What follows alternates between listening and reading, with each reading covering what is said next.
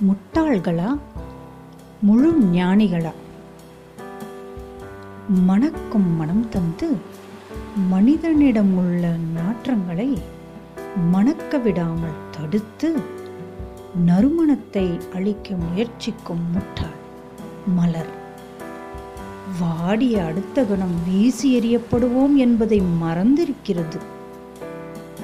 காலமெல்லாம் பூமாதேவி கல்லுடலில் பெற்றிருக்கும் கற்களையும் முற்களையும் கல்லால் அடிக்க வேண்டிய அசுத்தங்களிடமிருந்தும் நம்மை பிரித்து காலால் நம்மை சுத்தர்களாக்க முயற்சிக்கும் முட்டாள் காலனி